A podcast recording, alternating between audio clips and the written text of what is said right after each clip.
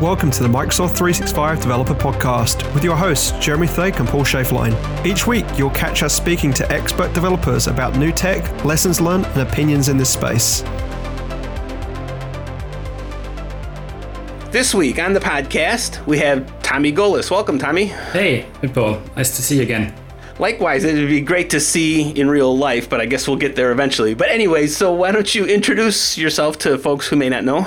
My name is Tommy Gölles, or Thomas Gölles is the, the, official name, but everybody calls me Tommy, except from my grandmother, I think, at the moment. Uh, I'm working as a team lead for a company called Solvion from Graz in Austria. Uh, and I'm responsible with my team for everything development and consulting in terms of SharePoint, Teams, SharePoint on prem, migration, and development in that area. Uh, you you are a Microsoft MVP as well. That's why we haven't seen each other in a while since all the events have been canceled. But uh, hopefully that gets back. Um, but now I wanted to get Tommy on the podcast this week because of demonstration he did in the PNP call, which was using Blazor for Microsoft Teams tab. So let's let's start down this path and say, what is your? Let's get your answer. What is Blazor? I mean, I know we had for those listeners who may not know, we we I interviewed uh, Jeremy Likness on Blazor a couple episodes back, but I'd love to get your outside perspective. Is what what is Blazor and why did you use it for your Teams tab development? For me, that's a very personal reason. Um, I started working with SharePoint back then when it was .NET code only. So I I used to develop in in .NET only, and then I moved more to an yeah architecting uh, team lead role. So I, I never made this transition over to TypeScript. I can read the stuff that the, the guys create, but I'm it would take me way too long to create them on my own. And I'm I think I already saw it in, in 2017 or 2018 when somebody told me that hey you will be able to get rid of javascript basically and use c sharp again. And last year at ignite they officially GA'd or released the normal non-microsoft people would call it released uh, the version that you can use blazor on, on the server side. And this this year it built the, the client side followed and i started actually working with the with the server side and i'm just reusing my age old .NET knowledge to, to write code that runs in, in Teams now. And that's quite useful for me because I can set up a proof of concept or uh, uh, mock out something for our clients within a couple of hours, feeling very productive in the moment, um, more productive than in the last couple of years in terms of writing code. And it's it's unbelievable how 10 years of or 10 uh, experience this goes back 10 years uh, still relates to development at the moment with just reusing what I learned in, in C sharp. That's my my yeah my one and only reason to be honest to to start with Blazor. well, that's perfectly valid, right? You know, as yourself, I'm a long time .NET guy, so it makes perfect sense. And so, th- did you find it better or worse than an MVC application, or again, was it really just your familiarity that drove you one way or the other? Better or worse? It's it's what, I, what I'm a little bit struggling with is the the part that I want to run it inside of Teams. So I'm not a standalone SPA, so a single page application. That would make my life a little bit easier. But being like SharePoint development, you're always depending on, on code that someone else developed. That's that's how, how it works. It's like an additional framework that you need to, to work around. That's a little bit different or everything you will find in terms of documentation out there thinks of a greenfield uh, deployment, and then you have this big Office 365 backpack uh, that you need to carry around. That's that's the tough tougher thing. The difference between MVC and Blazor, yeah, not not so really. You can use Razor files on both ends. That makes it nice, and you can reuse your business logic. That's also a, a, a very nice way because at the moment, for example, we we on our end create uh, what we call our our Solvion data layer. So we, Jeremy would like that. We basically take the idea of a graph and make a, a company graph and make endpoints to all our backend systems like time tracking, project management, CRM. I'm creating now a library that I'm using in my Blazor tab for Teams. And Stefan Bisser, my colleague, uses the same library in his chatbot. And we're using Azure DevOps to share an, a private NuGet package. And that's that's the, the perfect way at the moment how we can reuse and share code that we create there's another guy that, that creates a web API around the same library. So everything .NET and of course uh, for SharePoint framework, we can also consume the same backend. So we're thinking more like API first and then reuse all that all that code in our different endpoints. That's for that it makes not a real difference for me yes, that the this is what the expertise you have leveraging the, the dev team who knows .NET, and so it's a natural choice. I really kind of I kind of I kind of like that. Now, as we as we learned a couple of episodes ago, Blazor has you know two flavors, if you will, server side or client side. Mm-hmm. Um, did you choose one or the other? I I started with the server side uh, because it was it was released before Spring already. Um, and for me, when, when I think of the, the Teams tab, the server side has, or at least from what is my knowledge right now. That might be not the, the total understanding and there might be a gap, but from what I'm understanding right now, it's it looks like it's easier for Blazor app that runs on the server side to have your own routes. And for a Teams tab, I need my own routes. So I want to have one application and under different URLs, I'm able to uh, go to this page and service this page. For a, client side, uh, like a real WebAssembly type application, you need to make the routing different you need to start on, on the index or slash and then make the routing inside of the code. So it's not so easy, or I didn't find a way to make that exposable for, for tab development. That's that's the one thing. And the other thing is I went for server also because of, of security. Uh, I don't want to have uh, credentials stored on the client, although it's an, in DLL, but we all know that you can use Reflector or whatever tool to deobfuscate what's in there. And it's the same for same mantra like for an SPFX solution, you shouldn't have client credentials in there in a client running. So that's that's why we use the, the backend code basically. Right. Okay. And so your your Blazor application in a tab is calling out to your backend API, and so getting uh, credentials are to do that it, it, needs needs to be secure i like that are, are you leveraging the team's provided uh, token what they what they call single sign-on approach um, the silent approach, not the single sign-on. Yeah, you're right. Silent. Yeah. yeah. single sign-on. Hopefully, I, I, will be able to use the single sign-on in the coming weeks when it's when it be released. At the moment, I I took the JavaScript code actually uh, from the, the TypeScript project that does all the authentication uh, ways. And, and, there's one with single sign-on and there's one with silent. And I, I picked the silent one because it's released. What the application actually is using is the Teams JavaScript SDK. And there is an ADAL.js reference in there, and there is an, a way to get an ID token and then to get the access token. I could use uh, JavaScript interoperability between Blazor and JavaScript to get the token back and forth. But on the other hand, I of course can use just my yeah client client side storage because ADAL already stores the token uh, to the client storage, and I'm just grabbing the token inside of Blazor from there, and I'm good to go. So I'm getting the bearer token, and then I can authenticate against the graph, for example. Yeah. So despite the fact that you're using .NET in your tab, the interoperability with Teams works just as I would expect. Then, right? Is that I, I, am guessing I'm guessing the Razor page has HTML and it has .NET code and it has JavaScript code. Is that fair statement? That's that's true. There is a, a template. There you have your your index page or your, your template page, and in that part I reference the Teams SDK, and I'm basically uh, copying in the the thing from the authentication example. So reference to Teams SDK, reference to ADAL.js copying the code and then also those those two pages, these pop-up pages with start and end for the authentication flow, and the, the I don't know 50 lines of JavaScript that, that runs there to, to get the token back and forth. That's in there, and from then I make a redirect to my own route and start my my Razor template from there. Oh, okay, that makes that makes sense. Uh, did, did you find it difficult to have to to mix .NET code with JavaScript in the same page? Or is it more? Is it not as confusing? It sounds like it would be confusing to me, but maybe that's just me.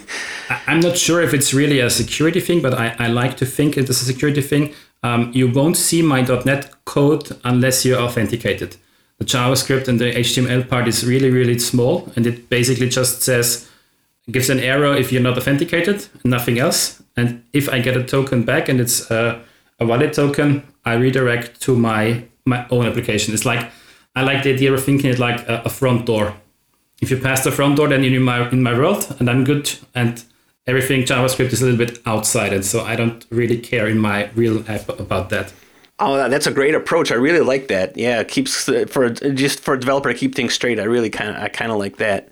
You obviously we were talking about a Teams tab, and so I'm curious for the Teams manifest. Did you write this by hand? Did you copy paste? Did you use any of the the new tools that have been published on the Teams manifest? Yeah, I tried to use the the App Studio, uh, the application that we get from the product team. Um, in terms of creating tabs or bots or create the manifest file. I struggle a little bit with the, the version that I had, and it's it's pre-built, so I'm not sure if, if the new version can handle that. But for my authentication handling, I, I need some parameters in my URL from my tab. There's a login hint and there are query parameters. And when you create, or when I created it with the App Studio, I always failed with the valid domain settings. So I created the app manifest, open it up in Visual Studio Code, change this part of the manifest, and then I, I'm good to go. That's the only only small workaround. Yeah, I have not yet had a chance to play with the tool inside of VS Code or, Visual Studio yet, so I'm looking at, to see on that. The next question I have is do, Does your Blazor tab integrate much with the Teams SDK? I, I know you mentioned it in the context of, of login, but once once they're logged in, are you still interacting with Teams to get the context or the, colors or, or state of any kind of stuff there?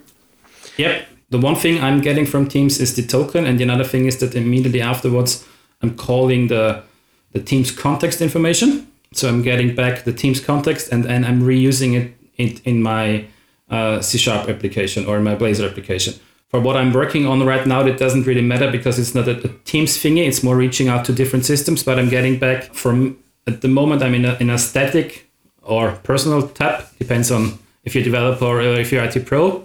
So in my in my personal tab, I don't really care about this information, but I'm thinking of making my dashboard also available as a regular channel tab um, or Teams tab. And for that, I would need the information like, okay, uh, which site I'm connected, what is my what is my home site, what is my my Office 65 group that is connected, and, and get that back from the Teams context as well. And the, the probably developer most important thing, I also get back if you're using dark theme or light theme, so I can have my own CSS way also, so that it doesn't break your experience. And so in your Blazor.net code, how do you access the team's context? There's this SDK is JavaScript only, I believe, right? That's JavaScript only, but everything I'm doing is then, um, yeah, basically a graph call because I get the bearer token and then I talk to the graph and then, then I do my stuff over that way. So, but the team's context, you said, you know, the, with the, the dark theme or light theme or, or the, the entity state. That's a it's a JSON it's a JSON variable, and it's a JSON array that I that I get back, and then I can interpret that that information. Okay, and so do you make that call from the .NET code, or is that just no? Okay. from the from the Teams JavaScript code. So same like the way for the token, um, it's it's get context, and then I store that information into my local storage, and from the C sharp side, I read that information out from the local storage and then I'm re- reusing it again. Ah, uh, okay. So browser local storage to kind of bridge that gap. Oh, that's very that's a very yep. clever approach. I, I like that as well. So as users are then navigating, I guess they don't really notice much difference between JavaScript code or or no. .NET code, right? They just launch no. the tab and off they go. You, you have no chance to, to know what's behind. It's uh, it's an HTML page and you have no idea because Blazor in the end of the day is also only producing HTML and there's no way to see what it's coming from. Okay, and then you, you mentioned Graph a few times, and so is there anything interesting in Microsoft Graph that you're doing, or, or I guess what what endpoints do you find that you need to call? Yeah, I'm, I'm working on a, on a prototype or on a few prototypes uh, currently, and that's that's also something I mentioned before that for my one project I'm using the the server side of, of Blazor, but for a few prototypes that I want to push out to the to the teams a store, actually I'm thinking of going with, with client side Blazor because client side Blazor should be doable also to be running in an Azure static website. So thinking of, of my operational team, it would be easier to, for them just to have a, an Azure static page because the browser hits the static page, downloads everything at the first get, and then it's running in the in the client environment. And for that, I'm thinking of creating basically uh, you, you 100% you know the tool, uh, SharePoint Explorer. Back in the day when we had this one tool that opened up the curtain what is running in, in SharePoint, and I'm thinking of creating something for Teams because the, there is the Graph Explorer that everybody hopefully knows. But what I'm missing with the Graph Explorer is that I always need those first ID to get started. And then I want to create something like a, a jump point that I can see all my teams, go there, and then from there with one click, I can hand over the URL to the Graph Explorer and start already with this ID from my local team. And for that, I would need to, to call my joint teams and then create the calls uh, to get all those things uh, running. And another one that actually a, a client asked me about is uh, like a governance use case. What apps are already used inside my teams? Like they opened up self-service, and there are a couple of hundred teams now out there, and they want to know what um, out-of-the-box apps, but also what apps out of the store are in use. And I want to create also a dashboard for that. But it turns out that this is like a, a really long, long running operation. It takes like for my dev tenant with 300 teams up to five minutes. And I'm not, not sure yet how I will do that with, with Blazor because looking at the spinning wheel for five minutes may be not the best user experience. So I need to make, I'll find a way around that. Yeah, well, yeah, that's a that's a common problem we see a lot in these distributed systems as well, right? Yep. Yeah, the, the totally totally totally get that. And so now, um, Jeremy couldn't make it this week, but I have to ask. So when you're when you're calling the graph, are you using the Graph SDK for .NET, or is that not yet work in Blazor, or is it just not your style of working? I, am back and forth at the moment. Um, I'm using the the SDK. Uh, for, for example, what the example I showed for the PnP call is half half because i want to get experience at the moment.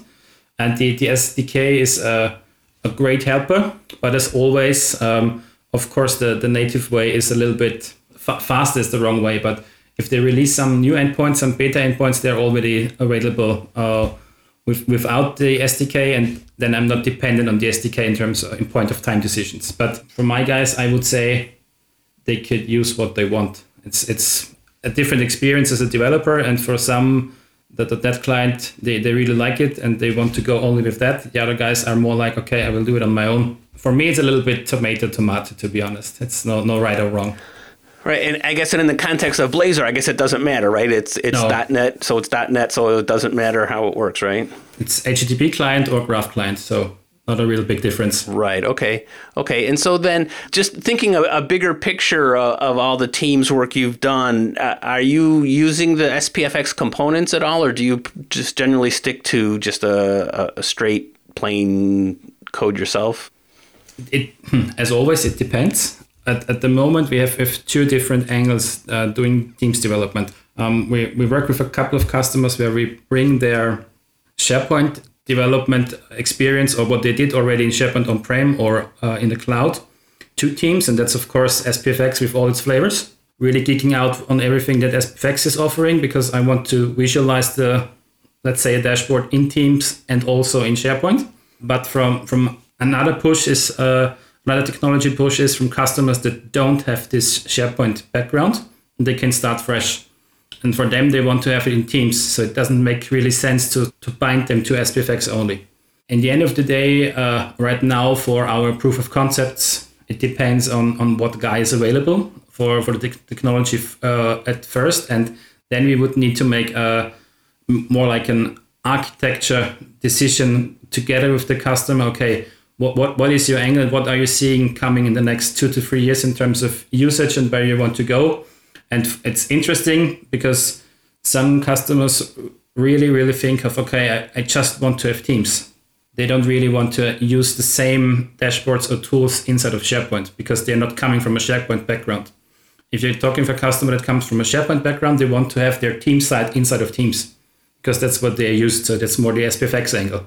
We are sitting more in, yeah, like a man in the middle and, and go either way what's what looks more promising for for to actually add value to the to that particular customer scenario.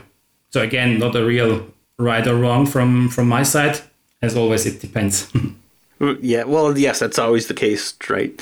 So, so returning back to, to Blazor, what, what is your overall feeling of, of the experience in coding in Blazor? I'm guessing you seem to be comfortable with it, but is it something that you found easy to adjust to? Absolutely, yeah. I think it took one evening to get up and running. One evening really playing with the tool because I, I learned from experience that I want to, to really get uh, at least one or two steps before I look into libraries or, or helpers or UI components that can make my life easier to get a real understanding of the core technology. But with I'm actually uh, following uh, on, on Twitch a guy called uh, the, the C Sharp Fritz, Jeffrey Fritz from the .NET team.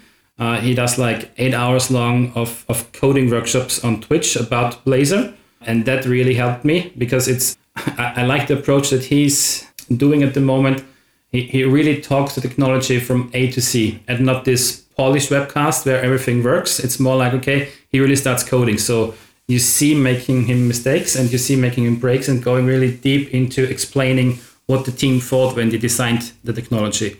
And that was super helpful for me at the beginning. And from there, I found my first uh, library that already integrated with the Fluent UI. So it looks like Office 65 uh, immediately everything I needed, like accessing the local storage and all the stuff. There's the .NET and NuGet package available, and you just pick and choose, and off you go.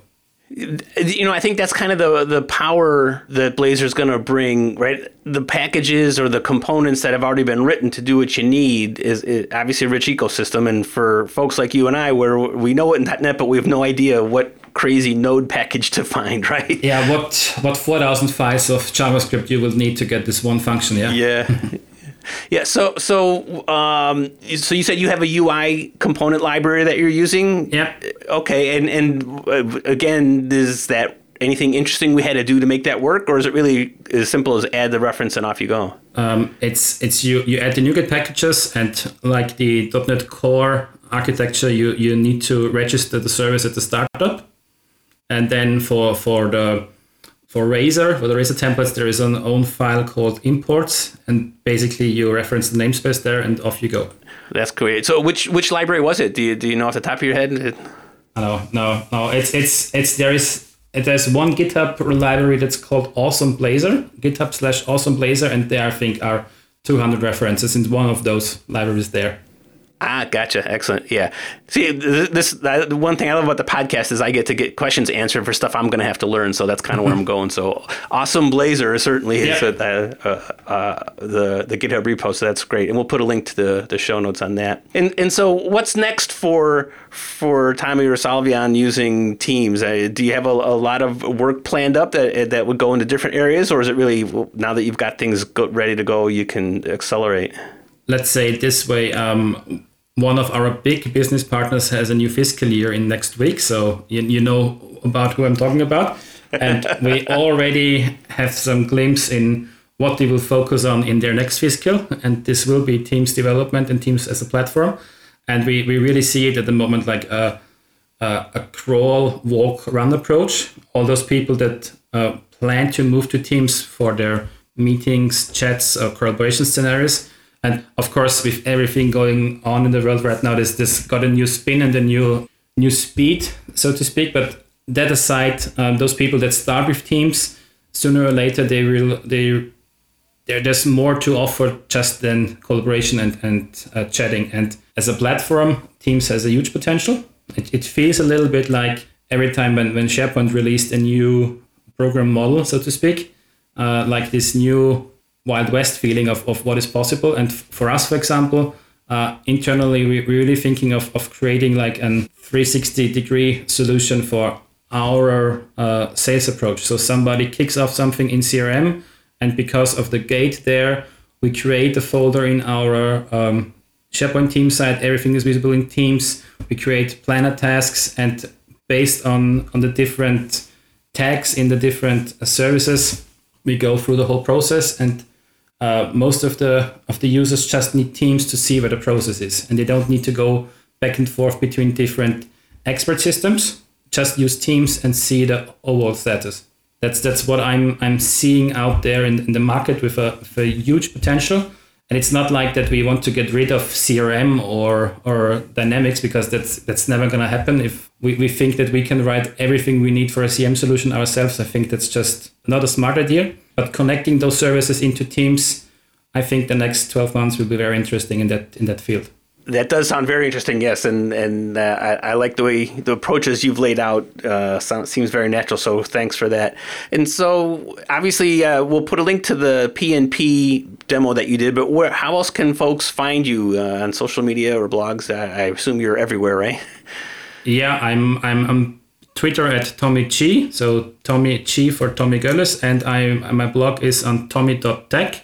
I'm sure you will put it into your show notes uh, and that that's where basically I'm on my on my own, and then there is a, a side project together with uh, Stefan Bisser, Rick Van Rousselt, and Appie Schot. We we have a show called Selected Tech, selectedtech.show, where we are now at I think episode 21 with our recordings all around SharePoint, uh, bot development, and also about how you can move your own blog on Hugo because that that's also very interesting for us, for example.